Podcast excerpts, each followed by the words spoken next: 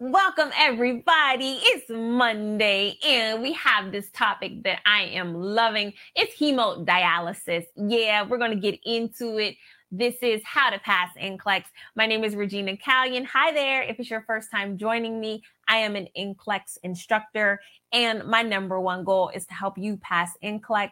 I do it several ways, but one of my favorites is by coming on every Monday on Facebook, YouTube, all my social media.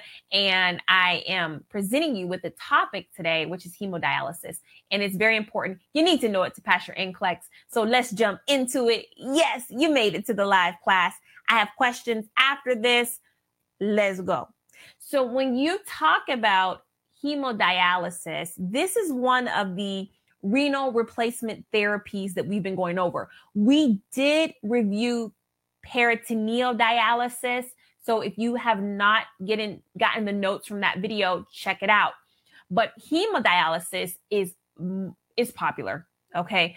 And this is where water and waste materials are removed or extracted from the blood during dialysis, uh, and, and it is done by a dialysis machine through an extra corporeal circuit into a device known as a dialyzer or an artificial kidney. And so William Kolff was a Dutch physician and he invented the first dialyzer in 1943. Important stuff. This is a, a fairly new technology.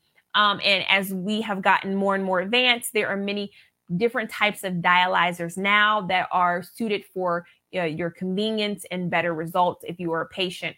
And normally, when you talk about hemodialysis, know that this is typically done when the kidney function falls uh, between 10 and 15 percent.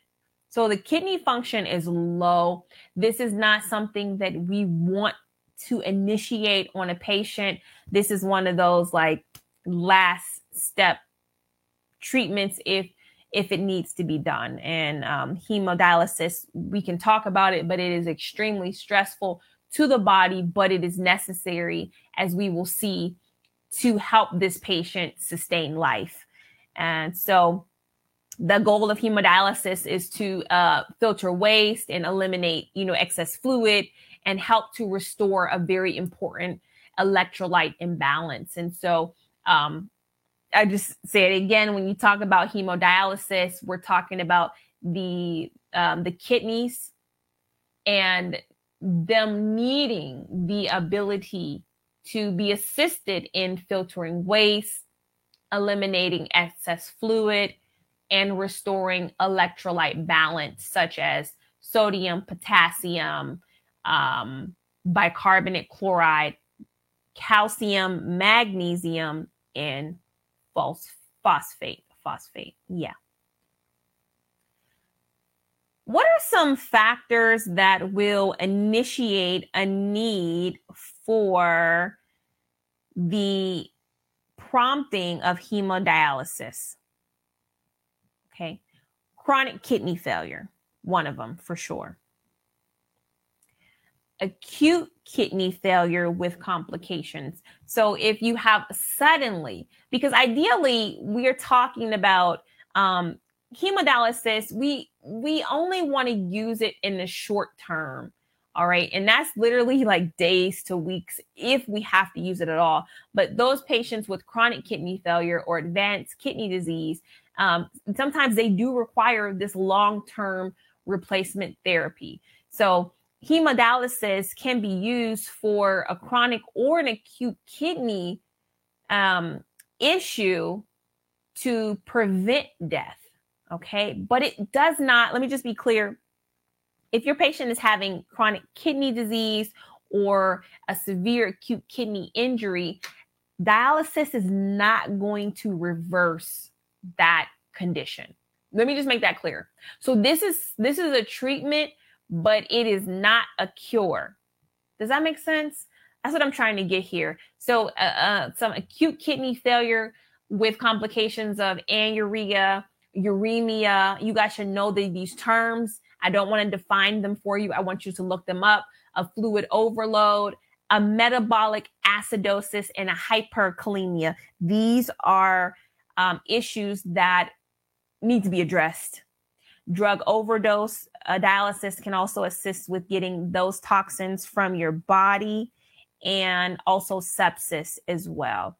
And so, when intoxication of drugs or other toxins, there are other methods that you can use, such as gastric lavage, activated charcoal. You know, activated charcoal, you can get that, you can get that over the counter. Sometimes when I'm visiting other countries, Mark and I will pack activated charcoal and we'll take the tablets because if we eat something um, that doesn't agree with us, the activated charcoal will absorb any toxins. So um, there are other methods to remove toxins from the body, but hemodialysis is going to be um, one that is going to be an aggressive assistant to the patient. The dialysis apparatus you don't have to know how to work this machine, but you should be familiar with the components of your patient's hemodialysis therapy. We've even had ReMar nurses who have been on dialysis as they studied. Um, shout out to Nurse Kathy for sharing her story with us. She now not only does she have new kidneys, but she also has her nursing license. So yay! So happy for her. But the dial, um, the dialyzer this is going to be considered the artificial kidney because it, it serves as a synthetic semi-permeable membrane. Okay, so what it does is it replaces the renal glomeruli and tubules, okay, that are going to be impaired. So it's going to do that job for your body. The dialysate is the solution that is made up of all of the needed electrolytes um, and the appropriate concentrations for the electrolytes. And so this is so that the, the patient's blood can be brought back under control. All right. And so um, the hemodialysis delivery unit is there, and you guys can see that it is going to include the blood pressure cuff because you're removing large volumes of, of fluid from your patient.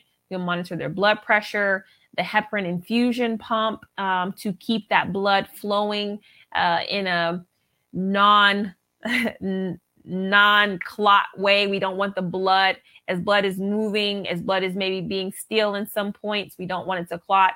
And then also the blood pump there. the dialysis mechanism, um, the, the idea here for me showing you this graphic is just essentially for you to understand that whether the patient has hemodialysis or peritoneal dialysis, the, the toxins and waste in the blood are removed by a diffusion process. And so that means that um, just like we learned in biology or, or um, maybe chemistry, I guess, but certainly in our fundamentals of nursing, when you have fluids and particles, they move from a higher level of concentration to a lower level of concentration in the dialysate. And so excess water is removed from the body through a process of osmosis, essentially, for the patient. And there is some filtration that has to happen in order for this to take place again, I don't want you to get bogged down in the osmosis at the water removal level, but I do want you to know that uh, patients with renal disease cannot excrete the water that is produced. And so this process, um, the the the dialysate, the dial the dialyzer are all going to help the body as a buffer system. And we're going to use the anticoagulant of heparin to keep the blood uh, flowing. And we're also going to be cleansing the blood at the same time. And so it, it is a very delicate situation for our patients to be in.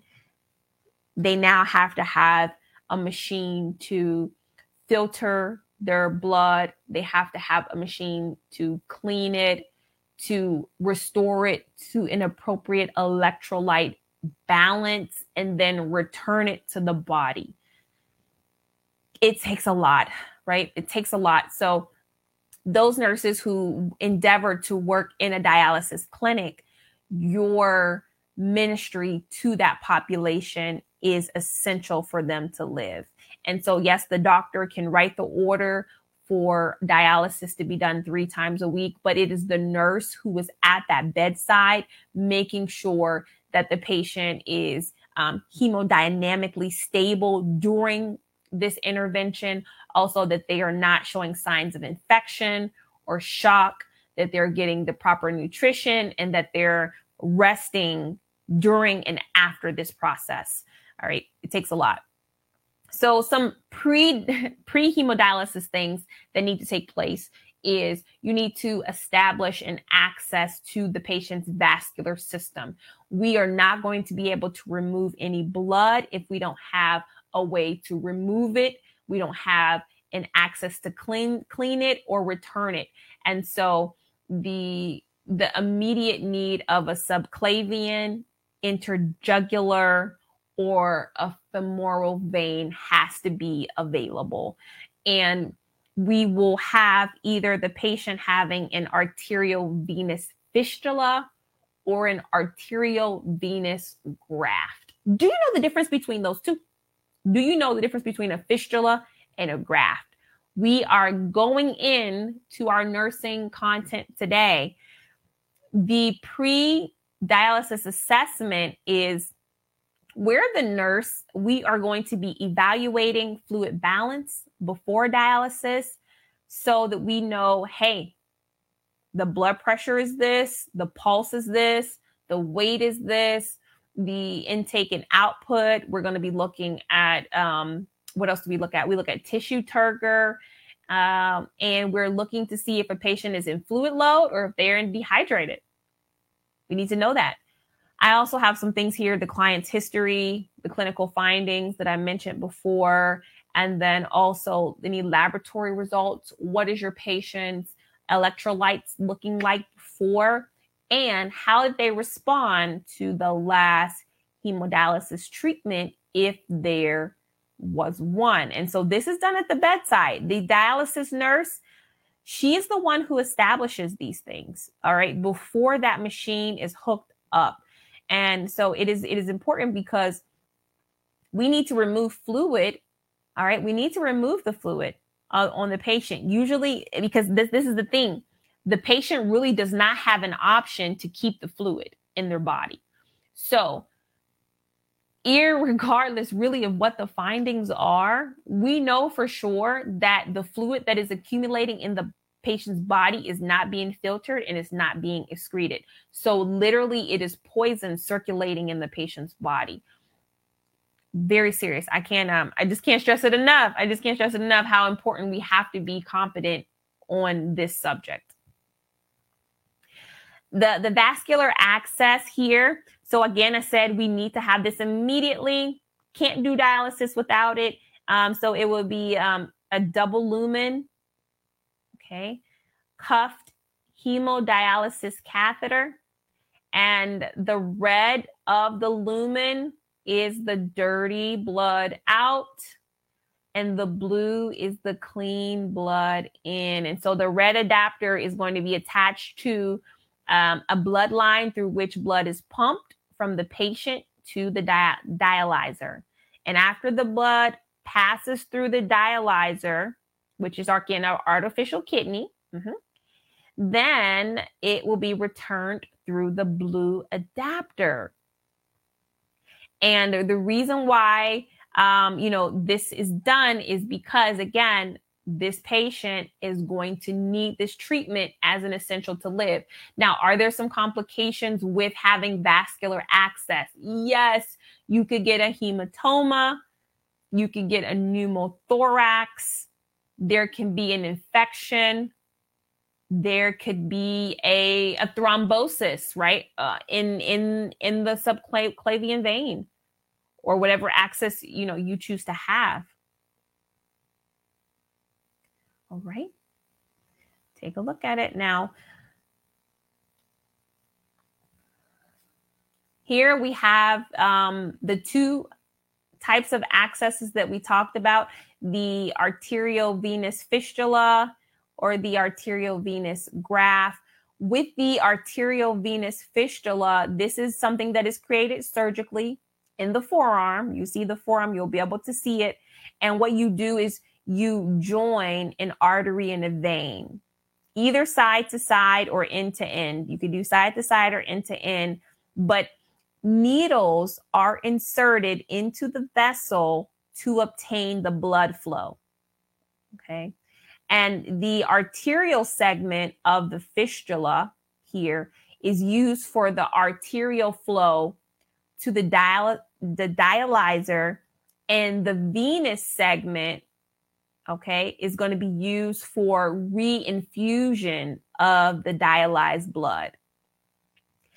Now when you do an arterial venous fistula the thing about this is that it needs time to mature right? It needs time to be usable. Usually it's about two to three months before it can be used.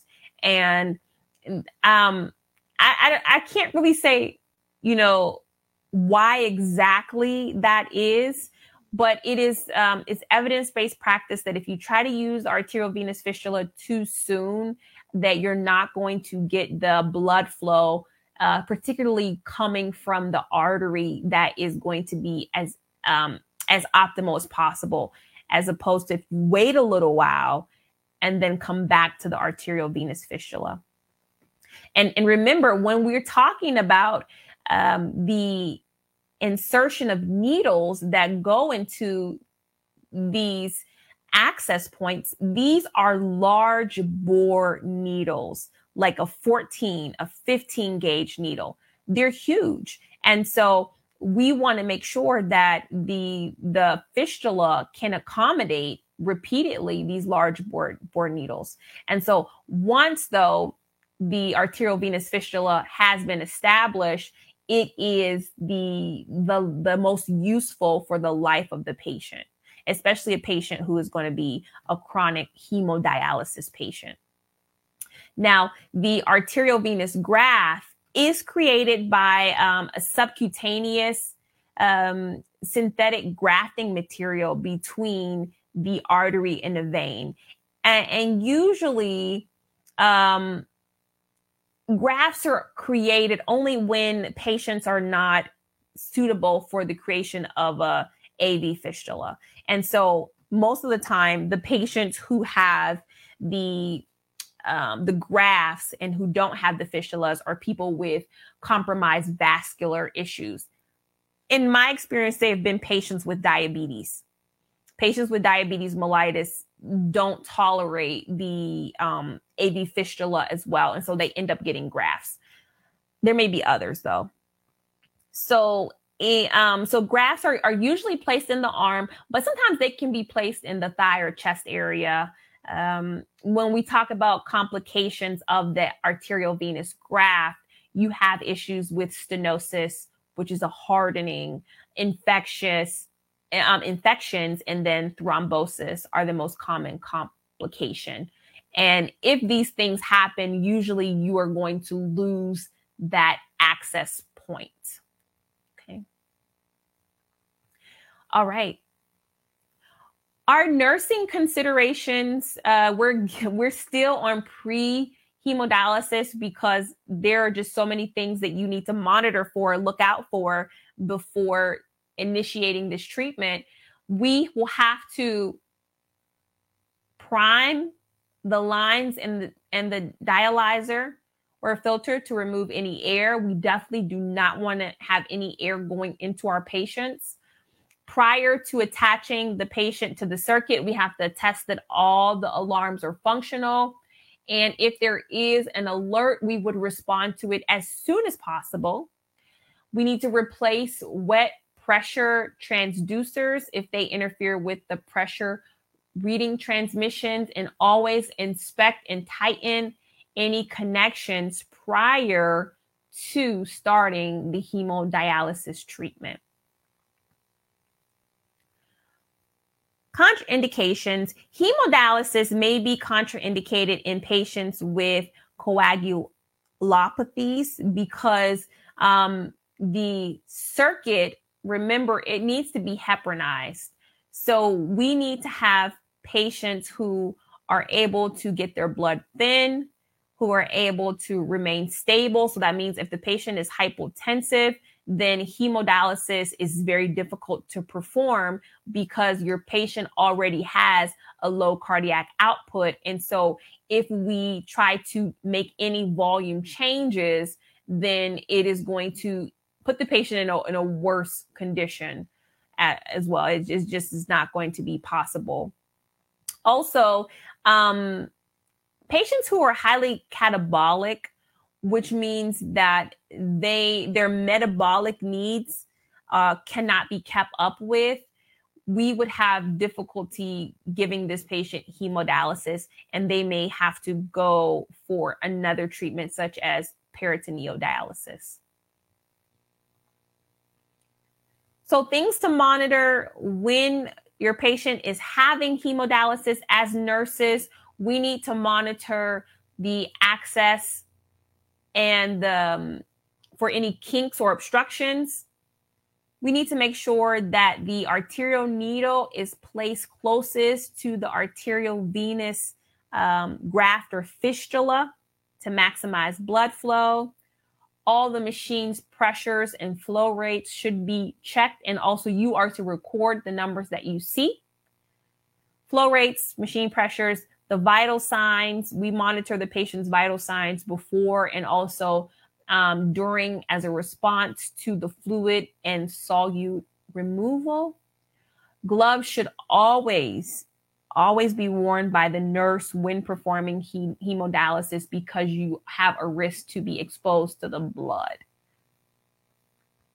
Okay. And again, the nurse, you're playing an important role if you are assisting a patient, monitoring, supporting a patient during dialysis, because there are many complications that can arise from um, clotting of the circuit. Your patient can have an air embolism just like that out the blue, and you have to be there. Um, if they have any vomiting, cramping, blood leaks, you know, it's the nurse, it's the nursing care that helps to prevent complications. And as I was speaking, here are some complications of hemodialysis that you want to be aware of. Dyspnea, okay, episodes of shortness of breath often occur because fluid accumulates between dialysis and the treatment, okay. Um, hypotension can occur during the treatment as fluid is removed. That's why we said if a patient is already hypotensive, then hemodialysis should not be conducted at that time, particularly for your NCLEX exam. Um, painful muscle cramping may occur, and usually this is um, later on during the dialysis treatment as fluid and the electrolytes are rapidly leaving the extracellular space. Exsanguation may occur if the blood lines separate or if dialysis becomes dislodged. Of course, dysrhythmias, because we're talking about electrolytes, we're talking about um, also pH changes from um, from this process as well, and so electrolyte imbalances may occur, and dysrhythmias are usually a result of that. Air embolism is rare, but it can occur um, in in if air enters the vascular space. Chest pain may occur if patients um, have anemia or if they have heart disease during dialysis. And this idea of dialysis disequilibrium is a result of fluid shifts um, in the cerebral area. And so when a patient has um, this disequilibrium from their dialysis, they're going to report headache, nausea and vomiting, restlessness, decreased level of consciousness, and seizures. But dialysis disequilibrium is more likely to occur when a patient is having higher nitrogen uh, or urea levels than normal or if they are in acute renal failure. Typically, you don't see this with clients with chronic renal failure or who are um, used to getting their dialysis. So, our, our nursing management for hemodialysis is pharmacological therapies, okay, um, medications such as cardiac glycosides, which is like digoxin, antibiotics, anti-arrhythmic medications and antihypertensives.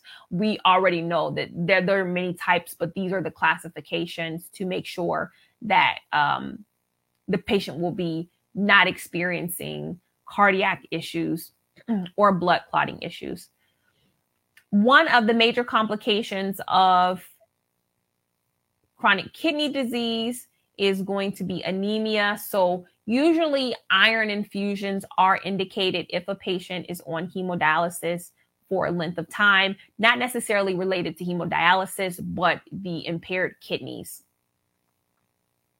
Nutritional and fluid therapy. So, the goal of our nutritional therapy for the client with chronic kidney disease or kidney injury or renal failure is going to be to, of course, minimize uremic acid. So, um, low purine diet. And also, we're going to want to encourage adequate protein, calorie, vitamin, and mineral intake. Okay. All right. After the hemodialysis has taken place, you can really determine the results of the treatment by assessing the amount of fluid that is removed from the patient. And this is going to be measured against a post dialysis weight. And also, you will measure to the degree which the electrolyte and acid based imbalances have been corrected. So, after dialysis, blood is usually drawn immediately. Oh, I'm sorry. After dialysis, when blood is drawn immediately, it can show the levels not being uh, correct. So it can show like false uh, electrolyte presentations. So when a doctor orders, when a doctor orders blood to be drawn from your dialysis patient, you want to wait at least two to three hours to draw that blood because you want everything to have been circulated, metabolized out before you pull blood and get false you know false readings that you have to spend like all your shift trying to correct and they're not even true all right? So a minimum of i say three hours before laboratory draw um, blood is taken from this patient okay let's get into our questions because we've done the content on hemodialysis i have some good ones coming for you i want to see how you're doing again this is how we take control of our week by studying on mondays so, question number one the nurse is assessing client's labs and symptoms. The nurse anticipates that the client is um, in need of hemodialysis as evidenced by is it number one, jaundice? Two, a hematocrit of 52%. Three, renal function of 10 to 15%. Or four, an ele- elevated hemoglobin A1C. Oh, this is a good one. This is good here. What saith you all to to this very interesting question. I see the answers on the screen and I'm loving it. I'm loving it. Absolutely. The correct answer is going to be yes, number 3. Renal function of 10 to 15%. So I had mentioned this earlier when the kidney function falls below 10 to 15%, the kidneys they can no longer filter blood um, or produce urine and so the toxins that are going to be accumulating are just going to be extra and they will need to be removed hence hemodialysis here which has been our subject for today question number two in hemodialysis this serves as the synthetic semi-permeable membrane replacing the renal glomeruli and tubules as the filter for the impaired kidneys. Oh, don't you love nursing talk? if somebody heard me reading that, they would be like, what is she talking about? But you are my people and you know this language. This is the language we speak. Um, so again, in hemodialysis, this serves as the synthetic semi-permeable membrane, replacing the renal glomeruli and tubules as filter for the impaired kidneys. Is it number one, dialysis water, two, heparin solution, three, dialysate, or four, dialyzer? Which one, guys? You know this. You got it. Go ahead and put those answers on the screen. Yeah. Correct answer is for the dialyzer. And this is where blood flows into the blood compartment of the dialyzer, where exchange of fluid and waste products take place. It serves as the semi permeable membrane, also known as the artificial kidney. Yes. Excellent, excellent, excellent. Question number three coming at you is this is all about hemodialysis today. The nurse is preparing the client with maintenance hemodialysis. The nurse observes that the client has low potassium levels. The nurse's best response is number one, proceed with hemodialysis as this is normal for clients with end stage renal disease. Two, proceed with the procedure as this is an indication for hemodialysis. Three, inform healthcare providers since hemodialysis can further decrease potassium levels. Four, assess for muscle cramping and low protein levels. What do you guys say? We are talking about, hey, we're talking about this is the situation you want to start dialysis, but you notice you check those laboratory values and that potassium is 3.0. Mm, what you gonna do? All right, correct answer is number. Did you get it? Call the doctor, please. Um, call the doctor. And so, hyperkalemia we would expect, and it would be an indication for hemodialysis, but hypokalemia, that needs to be corrected because hemodialysis is going to make that potassium level even lower and we don't want those kind of drama. We don't we don't want that kind of drama on our shift. So we're going to stop. We're going to intervene. And i want you guys to know i don't know if you're following in the news but nurses now are in a very sensitive time because this is the first time that nurses can be sued specifically for following a doctor's order.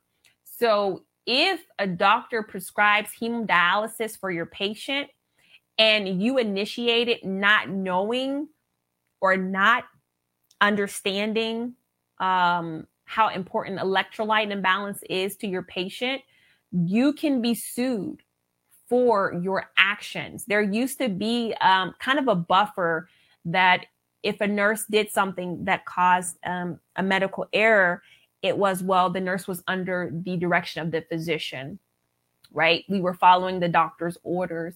Now, that cannot be an excuse at all. You have to have the autonomy to say, mm, mm, mm, can't do that one yeah. So this is a real situation for nurses. We have to be able to be safe. This is another reason why I'm glad the NCLEX is changing. Honestly, I am because we need this kind of um, we need this kind of training. Okay, question number four. The nurse is planning to evaluate the client's hemodialysis treatment response. The best time to recheck lab values is here we go. Number one, 15 minutes post hemodialysis. Two, 30 minutes post hemodialysis, three, one hour post hemodialysis, two, two hour, uh, four, two hours post hemodialysis. Okay. Which one are you going to rock with that is going to be safest for you as a new nurse on your first job? And if you're given this order, I want you to recheck those laboratory value times at the, from the choices given, at the two hour mark. Okay. blood drawn immediately after dialysis may show falsely low levels of electrolytes, urea nitrogen, and creatinine. The process of equilibration is thought to continue for some time after dialysis because these substances move from inside the cell to the plasma. So, to ensure accuracy of laboratory data after dialysis, a minimum of two to three hours should elapse before samples for laboratory tests are taken from the client. Okay. All right. How do you guys feel about hemodialysis? I feel like you feel like, whew, I'm glad we went over that. And now that we started off our week with the studying, here's the motivation for this week. Here it is. There's nothing wrong with you. Okay. Um, and I say this because the I know many of our students have been out of school for five, eight, dare I say 10 years or more. There's somebody here that is not a new graduate. You've been out of school for several years. And another thing that ReMar, um, you know, another thing that we love about our nurses is that, yes, we do have repeat test takers, people who have um, failed the NCLEX once, twice. I mean, it don't matter, right? And so in our community, what I love is that despite all of the challenges that you have going on in your life right now, you make it your business. You prioritize yourself to be here, to find motivation in the little things, and to be determined to continue. And honestly, in all of my years of doing this, it is a person who has that practice, a person who has that belief, a person who has that mentality, those are the ones who end up getting their license. The person that can show up to this class and can congratulate somebody else for passing NCLEX, that is the person that has an inner positive, um, you know, self talk and um, the glasses half full mentality that will be able to say, you know what? I might not be able to memorize everything, but I can learn enough. I can study hard enough. I can work at it and I can become better and I can take the test again and pass it.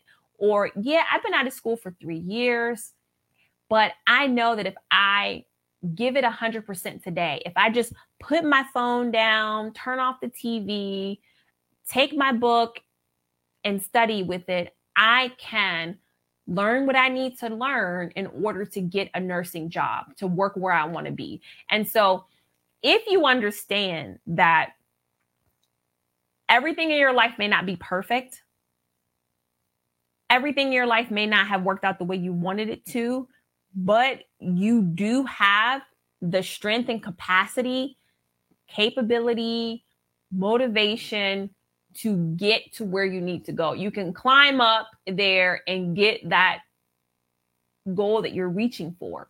And if you're here, it's more than likely your nursing license. Okay? And, and and I and I'm happy that you found this community because it's not just about working harder, but definitely there's a better way to do it. And there is a way that if you not only believe in yourself, okay, but if you also push yourself to the limit, remember I talked about it. You got to get out of your comfort zone. You got to do whatever it takes to make sure that this time next year, you're not sitting in the same place.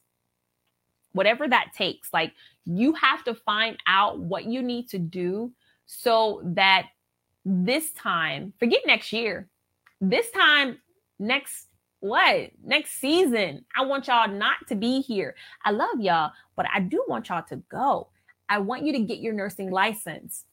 I have people that follow me for two and three years, um, you know, before they take the next step, either with my program or um, with their virtual trainer. Some people, per- some people have this book. They literally they purchase this book, and when it gets to their house, they put it on a shelf. and they look at it every day and they say, I'm going to get to that. Okay. Knowing, or maybe they don't know, but knowing that the average nurse is, is making like what, $5,000 a month. And so every day they wave by to $5,000 and they go out the door to another job or where, you know, wherever you go. But the, the point is that um, I want you guys to have a sense, sense of urgency about this goal. I want you to know that in order for me to get it, I have to be uncomfortable. I'm telling y'all, I'm doing this next generation NCLEX review, and it, there's parts of it that I'm un, uncomfortable with. And it's just the, the challenge that I have to not only teach NCLEX information, but also teach the, the new components of the exam and how you need to think about it. And I'm also encouraging educators at the same time. Y'all can't keep doing what y'all been doing. Y'all have to change.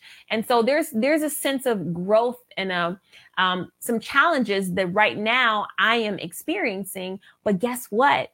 It's good for me to get out of a comfort zone. I told y'all I'm excited about this new NCLEX.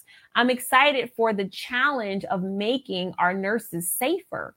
And so if you are looking to have the dream life, right? The, the your dream, you're going to have to get out of your current situation. You're not going to have the dream in your current situation. Just like I'm not going to have the dream in my current situation. So we all have to get uncomfortable. We have to work harder. And so um, I say this I'm not, um, I will not get tired of reminding you guys that you can, you will, and you must pass NCLEX. That's it. I hope you guys enjoy this segment of our learning. I'm not going to get tired of telling you guys that. And I'm not going to get tired because every time I get a testimonial video of somebody who's passed NCLEX, you know what they say? They say, I can, I will, and I must pass NCLEX. That's it. Thank you guys so much for watching. Thank you so much for um, subscribing and liking our Facebook page, Facebook page, subscribing to the YouTube channel. I will see you guys soon. Have a great week. Bye bye.